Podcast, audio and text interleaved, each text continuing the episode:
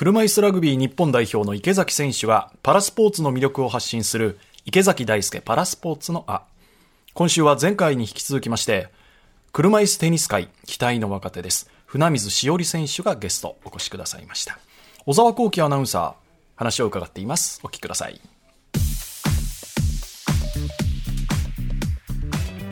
車椅子テニスを始めたきっかけを教えてください。マスターズっていう国内のトップ8の選手が出る大会をやっていて、そこにで車椅子テニスをやっているから見に行かないかっていうふうにお母さんから誘いを受けて、はい、ただ自分は車椅子生活にちょっと嫌だなっていう気持ちが強かったのでなかなか自発的にスポーツとかできなかったんですけど、はいお母さんに行った方がいいよっていうふうに、まあ、ある意味引っ張り出されたとも言えるんですけどで見に行って車椅子でもスポーツできるんだっていうのがすごい驚いたし、うん、普通のテニスと変わらないなっていうのにびっくりして自分もやってみたいなって思ったのがきっかけです。全くルールが同じで、まあ、そこにも魅力を感じたっていうことですよね。なかなかその受け入れられなかったっていうことなんですけど池崎さんはどうでした？難病で原因がわからない病気でどんどんどんどん筋力が落ちていって肘から下膝から下の筋力が落ちていって僕は握力ないし手首も弱いしっていう。まあそれからどんどん体が大きくなってもう体の重さを支えきれなくなって車椅子に乗ってるんですけど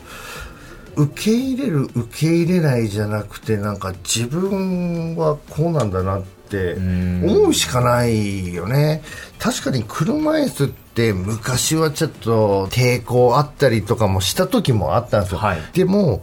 今思うとやっぱ一つの個性だったりとか、うん、得するとこ損するとこっていろいろあるじゃないですか。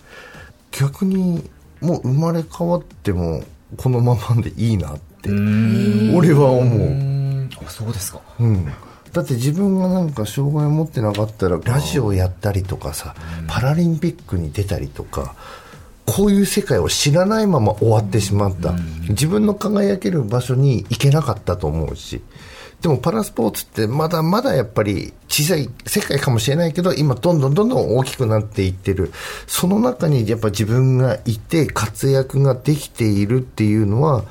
今この車椅子乗った自分がいるからこそいろんな人にも出会えるしいろんな大会にも出れるし、はい、ってやっぱ新しい環境で自分の人生を送れるっていう意味では、まあ、障害っていう言葉はあんまり好きじゃないんだけど受け入れていかないといけない。はい、その考え方に至るまでどのくらいの期間があったんですか？僕の場合はどんどんどんどん筋力が落ちていってから分かんないですよ。自分が障害者っていう言葉も知らなかったしあ人とちょっと違うんだなっていうことしか知らなかったから、うん、やっぱり途中でなんかやっぱね二十歳前後とか30途中で事故とかで怪我をしたっていう人と、またちょっと感覚が違うから、はい、でもうんまあいろんな人生生き方があるっていうのを僕は知ったから、はい、もう今がすごく楽しいの。うんだから逆にね障害者っていう言葉が本当嫌いで、もうハンディキャップって海外で言うじゃん、はい、もうそっちの方が好きなんですよ、なんでかっていうと強い人にハンデってあげるじゃない。ああ俺は強いんだ。だからハンデをもらってるんだ。だから車椅子なんだ。俺は何でも向かっていくし挑戦するし何でもあの勝ちに行くよっていう、はい、もうそういう気持ちだから今は胸張って普通に車椅子でどんどんあちこち行きますね。船水さんは大会を見てすぐ受け入れられたというよりはもう少し時間はかかりましたか？車椅子テニスを見てから車椅子テニスの体験を自分がじゃあテニス車に乗ってやるまでも私、はい、半年ぐらいかかってるんですよ。もう見て感動してやりたいって思ったけど、やったら車椅子でスポーツやってる自分を受け入れないといけないというか、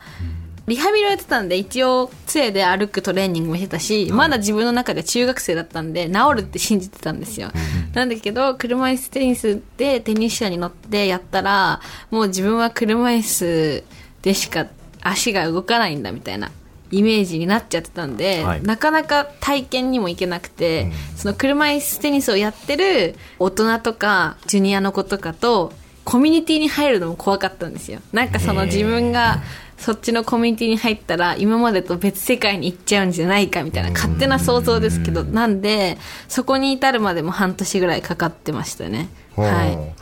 じゃあ半年かかりました。じゃあその時と今の気持ちってどう？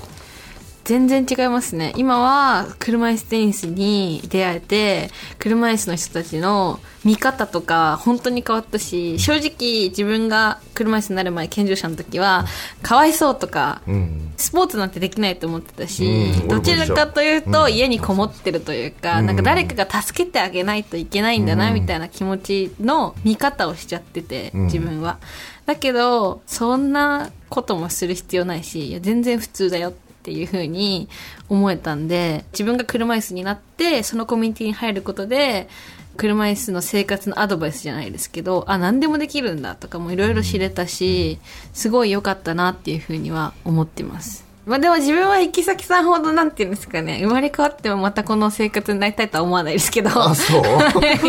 そこまでまだポジティブには慣れてないですけど。ああーそれは多分いろいろなんか賢いからだと思うけど、俺はもうラグビー以外に何もできないから。いえいえいえいやいや。いやいやいやいえいえとかいやいやとかじゃなくて本当にがすごいからですよ。ラグビー以外に何もできないからラグビーなくなったら何もないよ俺。だからもう本当にラグビーに出会ってラグビーに感謝してるし、またパラスポーツ全体も競技の魅力も発信していきたいしパラアスリートの選手としての魅力と強さっていうのもどんどんたくさんの人に知ってもらいたい。なんかこう普段の生活でもっとここをこうしてくれたら住みやすいのにって思うことありますか？まあ、言っても無理なことだけど、もう坂ゼロ段差ゼロお店の階段もゼロすべてフラット。フラットに。そう。すべてフラットでいきましょう。はい。地球は丸じゃない。平らにしましょう。平らに。歴史変わっちゃいますから。そう。したらもうバリアフリーとかねすべてフリーですよ。すべてフリー、うん。はい。それやっぱ船水さんも感じますか？いや、めちゃくちゃ思いますね。うん。どんな時感じますか一番？大学の周りとかここご飯行こうよとかなった時に、まずなんか駐車場ないってなったらあれだし、大体段差あるし、店狭いし、全然入れないお店がいっぱいあるので、なんかそこを下調べしないと遊びに行けないかったりもしますし、東京とか行くと電車の乗り換えではい。エレベーターがなかったりとか、はい。入り組んでるところを、エレベーター上がって地上階行ってここ遠いなとか思ってそれを計算して家を早く出ないといけなかったりとかもするしその店に段差あって車椅子で行きたいんですけどっていう電話もしないといけないしなんかそう思うと一緒に行ける友達が減ってくるというか。なんか仲いい人だとそういうの気にせずに一緒に遊びに行けるけど初めての人とかだとなんかそういう事前の面倒くさいこととかを言わないといけないというか、付き合ってもらわないといけないんで、はいそこが嫌だなというかスムーズになったらいいのにって思うしもっと行きたいお店もいっぱいありますしそう思います。素直な感想だと思うね、はい。でもそれができたらさ何の苦労もなくいけるじゃない、確かに。はい。でも今の世の中いろんな道路交通法とかで絶対ちょっとした段差を作んなきゃいけないとかねお店だってねフラットのとこじゃなく中2階とかそういうところもあっていけないところもあるじゃない。でもその中でじゃあいかにそのバリアを楽しんでいくかっていうところの楽しみもちょっと見つけてみたら。ああなるほど。バリアがある。じゃあそのバリアをどう乗り越えてやろうかなとか、じゃあ例えば階段が3段あります。ここ行きたい、1人しかいません。もう絶対俺ここ食わないと絶対帰らない。どうやって行けるかな。あすいません。ちょっと車椅子持ってもらっていいですか。こことここ持って。って僕どうしてもここ食べたいんで。って、はい。で僕は上がる。なんかこう先輩の池崎さんから船水さんへの投げかけというか、池崎さんらしいですよね。このハンデキャップっていう言葉が好きで。強い人間だからハンデがつくんだっていう、楽しもうよっていう。ねえ。言葉が力強いですし車椅子も一つの個性だと思っているっていうのがね。おっしゃってましたね。はいやっぱ強いですね。勉強になります、以上池崎大輔パラスポーツのあでした